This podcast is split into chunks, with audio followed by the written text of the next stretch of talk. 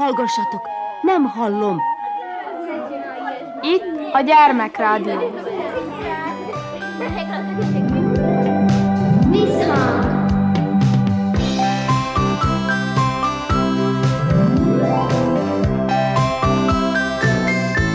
Visszhang! Visszhang! Sziasztok! Krnács Erika vagyok, szeretettel üdvözöllek benneteket. Tudjuk, itt van az ősz, itt van újra. Igaz, hogy még nagyon meleg van, még olykor elhisszük azt, hogy sokáig fog tartani a nyár, azonban ez nem így van, megkezdődik az iskola, elment a gólya, elmegy a fecske. Gárdonyi Gézának egy nagyon szép írása került a kezembe, Isten veled gólya madár című, ezt szeretném veletek most megosztani. Valami különös szomorúság borzongált a lelkemen. Nem csak a lelkemen. Minden fán, minden fűszálon, az egész tájon, még a felhőkön is. Ez a szomorúság az ősznek a megérzése. Kertemben már az őszi rózsák fehér és lila virágai melengetik az arcukat a napsugaraiban. A gesztenyefám napról napra halványabb. A gyümölcsfáim is olyanok, mint az öreg emberek. Egyik, mint a sárga öregember, a másik, mint a piros öregember. A két gólyánk is elment. Szent István király napján láttam őket utoljára mezőn. Nem haláztak, csak álltak, áldogáltak, elgondolkozva a fűben, ott álltak mind a ketten. A fecskék vidáman csapongtak fölöttük a levegőben.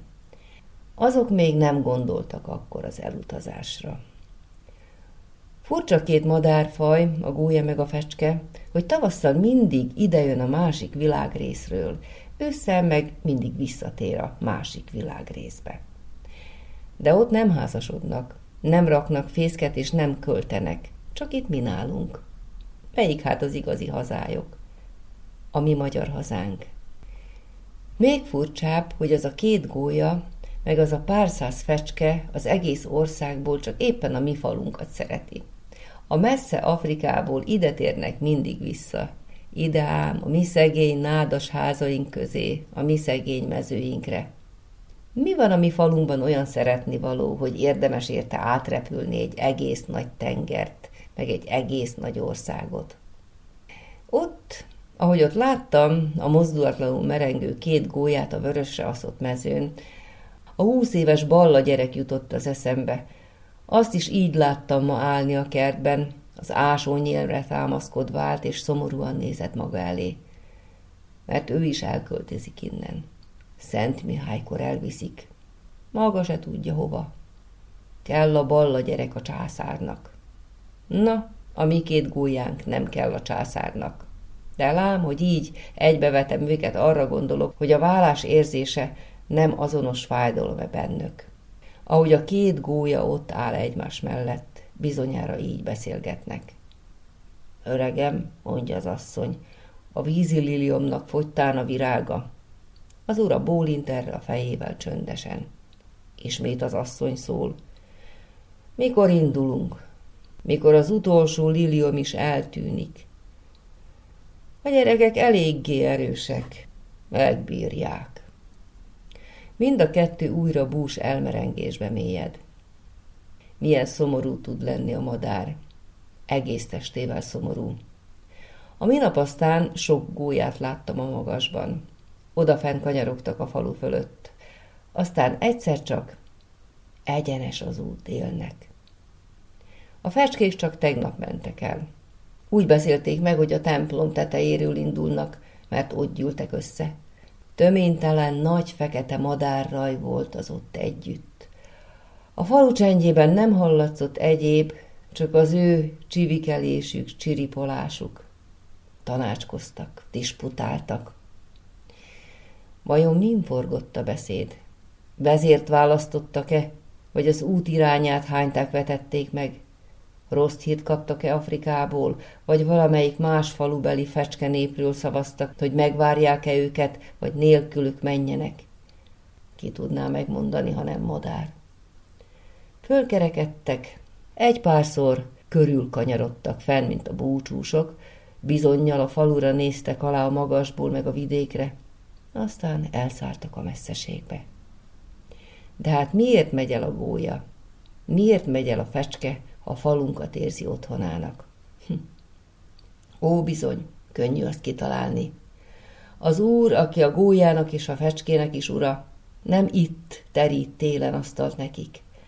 Elközelget az ősz. Az október hideg leheletétől dermettel hullanak el a bogarak milliói. A december szele kemény kérget fagyaszt a vizekre, s a téli ég felhői hóval borítják be a mezőket. Miből éljen akkor a szegény gúja meg a szegény fecske? Éhen halna meg itt az Isten adta valamennyi. Ma már nincs se fecske, se gólya. Talán épp most repülnek fenn a szédítő magasságban a tenger fölött és a tenger felhői fölött. Talán éppen most kiáltja egyik gólya fiú. Anyácskám, elfáradtam. Terjeszt ki a szárnyadat, feleli bizonyal az anyja. S megszűnik a szárnyak levegőverése. Az egész gólyacsoport kiterjesztett szárnyal leng a levegőben. Az imént Gárdonyi Géza Isten veled Gólya Madár című írását olvastam fel nektek.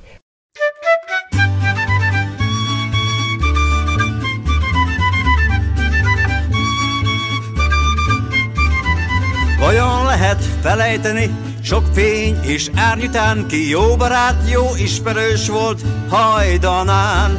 Haj, hajdanán bizony, haj, hajdanán. Töltöm barát és erlegem, mint hajdanán. Együtt szedtünk pitypangokat szelíd domb hajlatán Most lábunk másút vándorol, mint hajdanán. Ketten gázoltuk érvizét, Délben meg délután, most közénk tenger nőtt, nem úgy, mint hajdanán. Haj, hajdanán bizony, haj, hajdanán, töltöm baráti serlegem, mint hajdanán. Haj, hajdanán bizony, haj, hajdanán, töltöm baráti serlegem, mint hajdanán.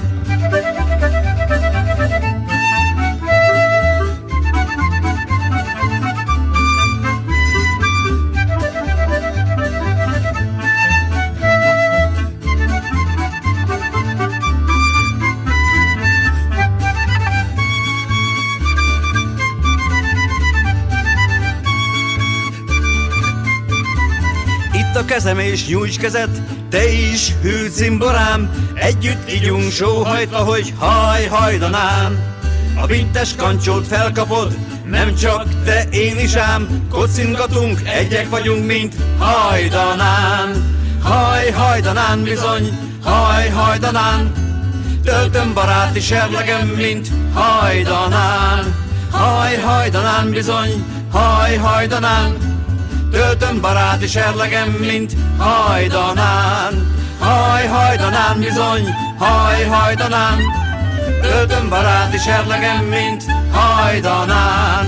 Haj, hajdanán bizony, haj, hajdanán. Töltöm baráti serlegem, mint hajdanán.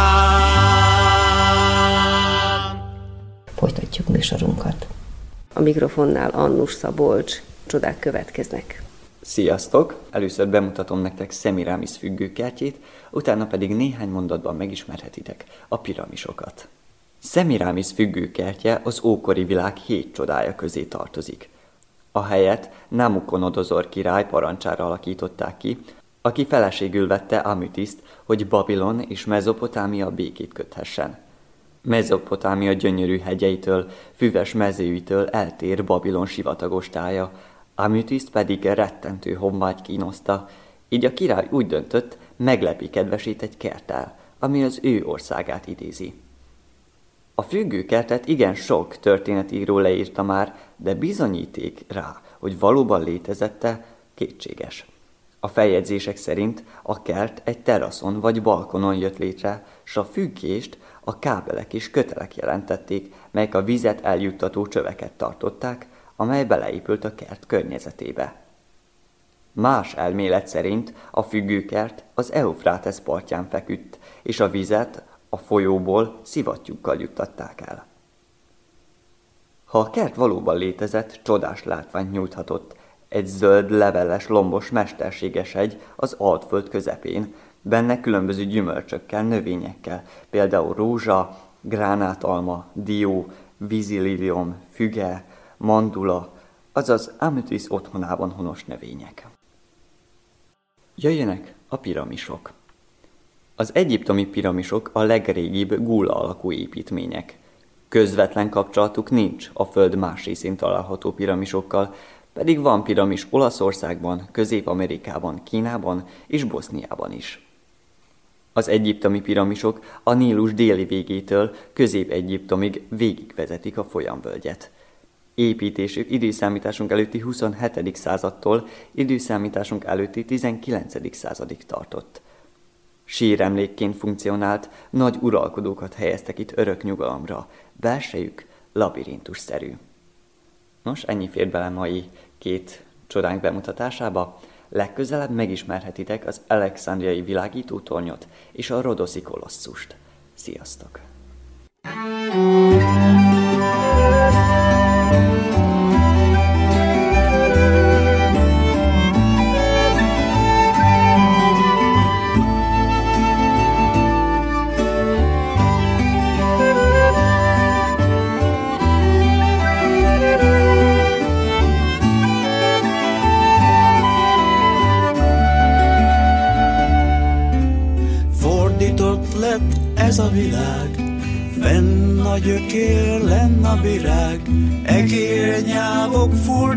dolog, a macska csak szédős forog.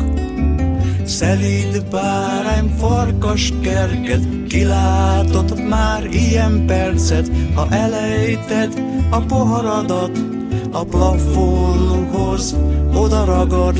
Kinyitottad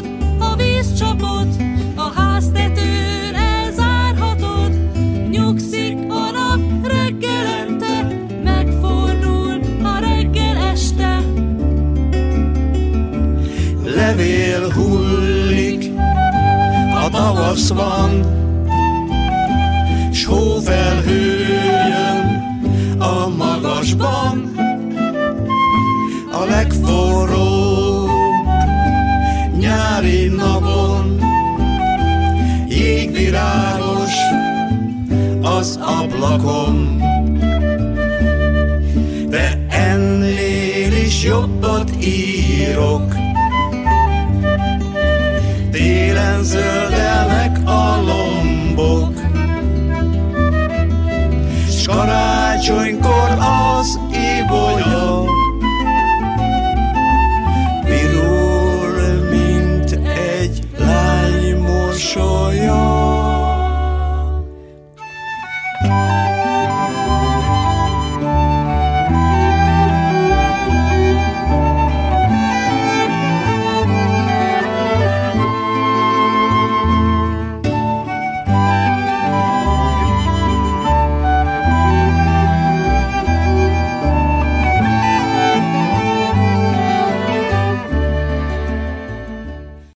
műsorunkban egy könyvet szeretnék bemutatni. A címe Medve stratégia. A nyugalom, mint erő, írta Lothar Szájvert. Ez a könyv azért érdekes, mert nem csak felnőtteknek, hanem gyerekeknek is egyaránt ajánlanám, ugyanis arról szól, hogyan lehet nagyon jól beosztani az időnket. A medvék ősidők óta a nyugalom és az erő szimbólumai. Lothar Szájvert tanmeséjében a tanítómesterek, akik az erdei állatoknak segítenek, hogy az idejüket és az életüket a kezükbe vegyék. Ezeknek az állatoknak a problémái az emberek előtt sem ismeretlenek. Túl sok tennivaló, túl kevés idő a szép dolgokra, és ismét anélkül ért véget egy nap, hogy tettem volna valamit. Az idő ma már drága áru. A medvék a nyugalmukkal, az energiájukkal, a higgadságukkal és a kitartásukkal egy olyan stratégiát közvetítenek, amivel az időzavar megszüntethető. Tanácsaink hatékony segítséget nyújtanak, hogy a hétköznapjainkat és a szorító időzavart a kezünkbe vegyük, és saját életünket aktívan megszervezzük. Tanuljunk a medvéktől. Én is ezt tettem, és remélem, te is ezt teszed, és jusson mindig eszedbe. Medvemódra szebb az élet. Nagy medve szavamra mondom. A medve történetet folytatásokban fogjuk közölni. Ennek szereplői Bruno medve, a bölcs és higgadt tanítómester, Brunhilda medve, meleg szívű és segítőkész hitvese, Junior medve, Bruno és Brunhilda fia, dr. Eusébia Bagoly, kötelességtudó és áldozatkész professzor, Beáte méhecske, serény, de mindig túlhajszolt. Ferdinánd róka, igényes, de szétszórt. Harry nyúl, hajszolt és túlterhelt. Hans Rudolf szarvas, céltalan és lusta. Mellékszerepekben Hermine nyúl, Friderike róka, Hubert a szarvastehén, valamint az erdő más lakói. Különleges vendég, a nagy fehér medve éjszakról. Harmadik fejezet. A medve barlangban. Eusébia egy nagy barlangban ébredt fel. Vastag gyepszőnyegen feküdt, és kellemesen meleg volt körülötte. Beate, Harry, Ferdinánd, Hans Rudolf kiáltotta. Riadtan pattant fel a fekvőhelyéről, de egy szőrös mancs visszatolta. Nyugalom. A legfontosabb mindig a nyugalom, szólalt meg egy mély hang. Egy hatalmas medve ült mellette, és barátságosan mosolygott rá. A barátaid itt vannak, rájuk találtunk, és még időben behoztuk őket a barlangba. Nincs semmi bajuk. Tudjátok, hogy mennyi ideig aludtatok? Mennyi ideig? kérdezte bagoly kíváncsian. Három nap és három éjszaka, válaszolta a barna medve. Szemében huncut mosoly jelent meg. Néhány nap és igazi téli medve álmot aludtatok volna. Hogy találtál meg bennünket? Köszönjétek meg a feleségemnek, Brunhildének, válaszolta és a nejére pillantott, aki szerényen lesütötte szemét a neve hallatán. Félálomban van még télen is, amikor a legtöbb medve úgy alszik, mint egy mormota.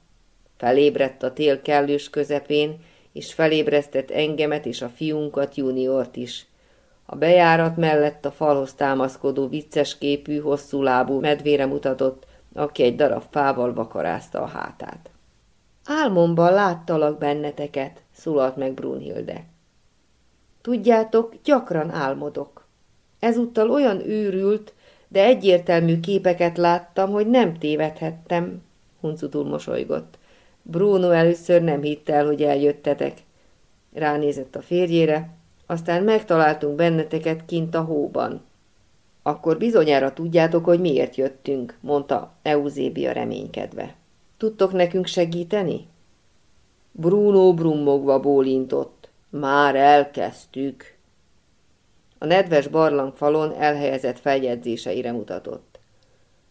Álmotokban sokat beszéltetek, és pontosan elárultátok, hogy mi gyötör benneteket, és hogy mit vártok az élettől.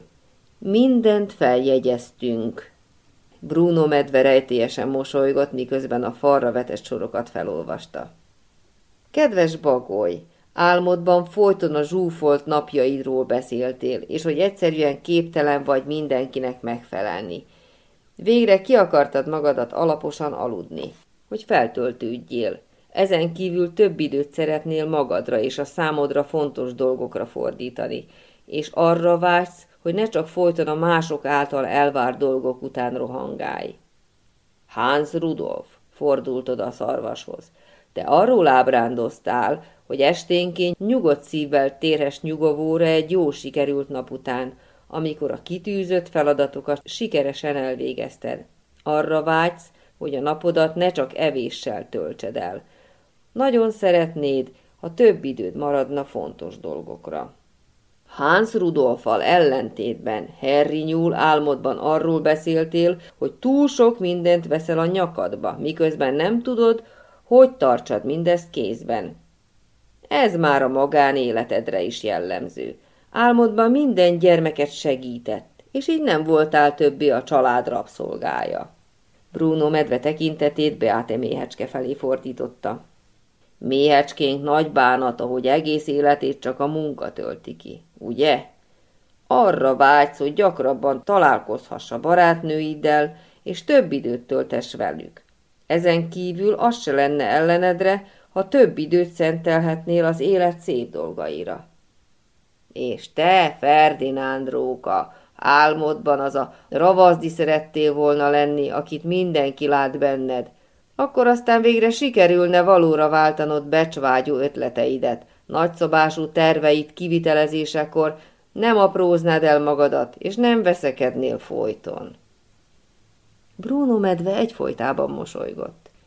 Igazam van, barátaim? Természetesen igazad van, válaszolták az állatok kórusban. Látjátok, mondta Bruno, akkor az első lépést már megtettük. Aki tisztában van vele, hogy mit vár az életétől, az megtette az első lépést a boldog és kiteljesedett élet felé. Jegyezzétek meg, hogy miről álmodtatok. A feleségéhez fordult. Bizonyára éhesek vagytok, Brunhilde, hoz ételt a vendégeinknek. Euzébia és barátai félkörben foglaltak helyet, és jó ízűen falatoztak. Nem rossz, régóta nem ettem ilyen finomat, mondta a róka. A többiek pedig egyetértően bólogattak. Étkezés után Bruno jólesően megvakarta a bal hónalját. Térjünk a tárgyra. A bagoly ránézett a barátaira. Bruno, nem tudjuk kézben tartani az életünket. Évek óta őrülten robotolunk, de egyszerűen nem jutunk előbbre. Valamit rosszul csinálunk, egyébként nem lenne ez, és még lusták sem vagyunk. Bruno ivott egy kis friss vizet, és megtörölte a pofáját. Nagyapám elbeszéléseiből ismerem a problémát, válaszolta. Réges-régen elődeink is ugyanezzel a nehézségekkel küzdködtek. Reggeltől estig robotoltak, és a szerencse gyermekének nevezhették magukat, ha nem falta fel őket az ellenség. Igló akkoriban találta fel a téli álmot. Iglónak hívják a legendáinkban a nagy fehér medvét. Egy jeges medve háromszor olyan nagy, mint én, és legalább háromszor olyan nehéz. A szervezetünket azóta úgy állítottuk be, hogy a tél egy részét át tudjuk aludni, és csak tavasszal leszünk ismét éhesek. Mi nem ismerjük a téli álmot, sajnálkozott Bagoly professzor, és nem is tudunk elegendő zsírt elraktározni a szervezetünkben de legendáink szerint a kékhegyekben bölcsmedvék élnek, akik tudják, hogy hogyan rendezze be az ember úgy az életét, és ossza be a munkáját, hogy lehetőleg egészségesen és gondtalanul élhessen. Ezért vagyunk itt.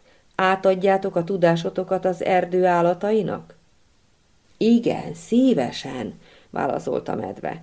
No lássunk hozzá az első leckéhez. Ha jobb és boldogabb életet szeretnétek, akkor először is tisztában kell lennetek azzal, hogy még mit akartok elérni az életetekben. Milyen álmaitok, vágyaitok, céljaitok vannak.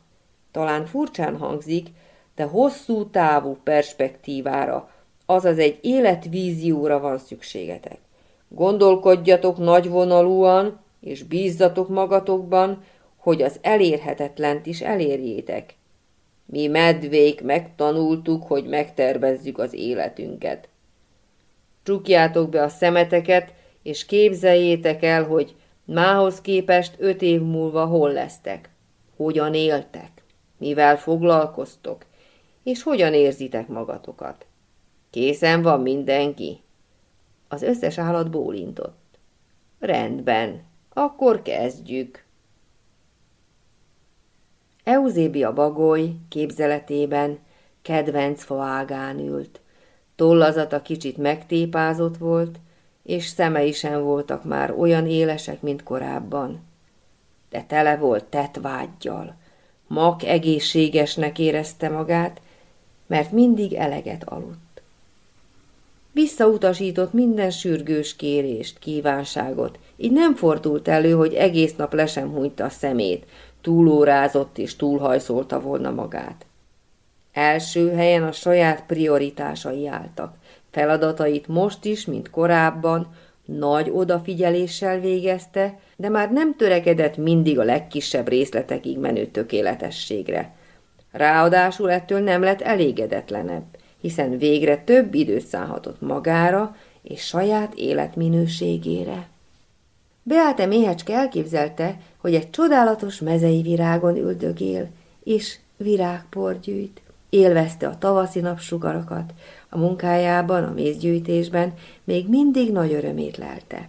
Ezt annak köszönhette, hogy pontosan meghatározta a mézgyűjtéssel eltöltendő időszakokat, és ilyenkor serényen belevetette magát a munkába, hiszen tudta, hogy utána rengeteg ideje lesz majd, hogy találkozzon a barátnőivel, és versenyt repüljön velük, vagy a heréket bosszantsa. Ferdinánd róka hosszassal töprengett, mert rengeteg dolgot akart elérni. Végül úgy döntött, hogy három fontos dologra fog koncentrálni, és elképzelte, hogy öt év múlva egy nagyobb házban élnek, és az lesz az erdő legnagyobb rókalakja. Minden nap jut egy zsíros liba az asztalra, a feleségével mindig jót fognak lakomázni, és olyan ravasz és furfangos róka lesz belőle, hogy az erdő összes állata tisztelni fogja. Harry nyúl elképzelte, hogy nyugodtan üldögél a konyhában. Két idősebb gyermeke már saját családot alapított. Hármas megtanult főzni, és minden nap egy új sárgarépa étellel kápráztatta el a családot. Négyes és ötös segítettek neki a házi munkában. Hatos gondoskodott róla, hogy mindenki sportoljon, így Harrynek is maradt ideje saját magára. Hetes már iskolába járt, és még a házi feladatát is egyedül csinálta meg. Esténként kényelmesen elterült a földön, és történeteket meséltek egymásnak. Igen, így lesz, gondolta. Teljesen megnyugszom, és nem rohangálok ezernyi dolog után.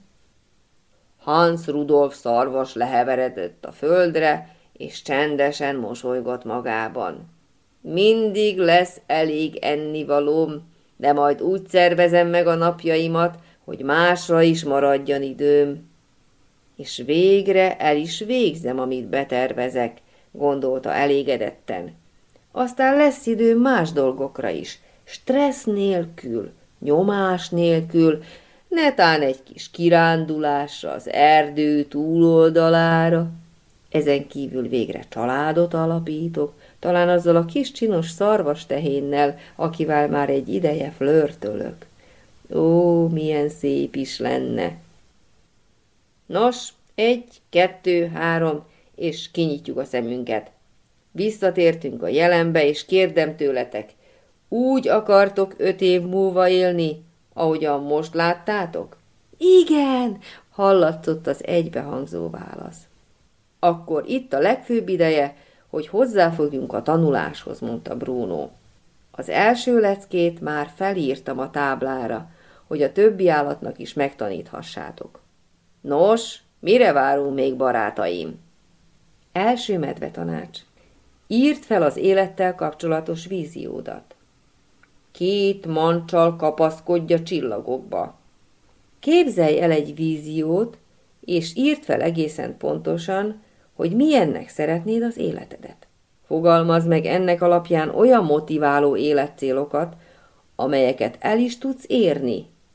Tűz ki konkrét köztes célokat, nehogy útközben rossz útra térj.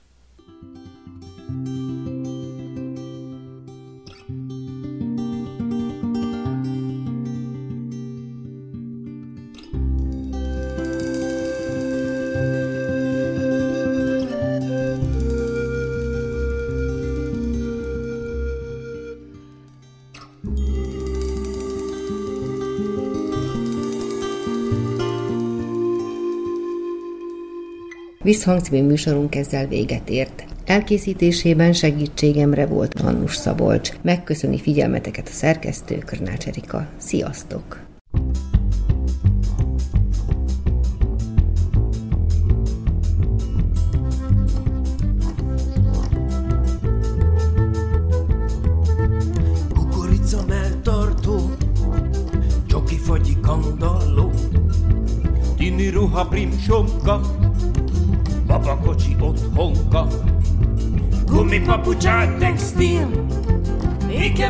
sleeping.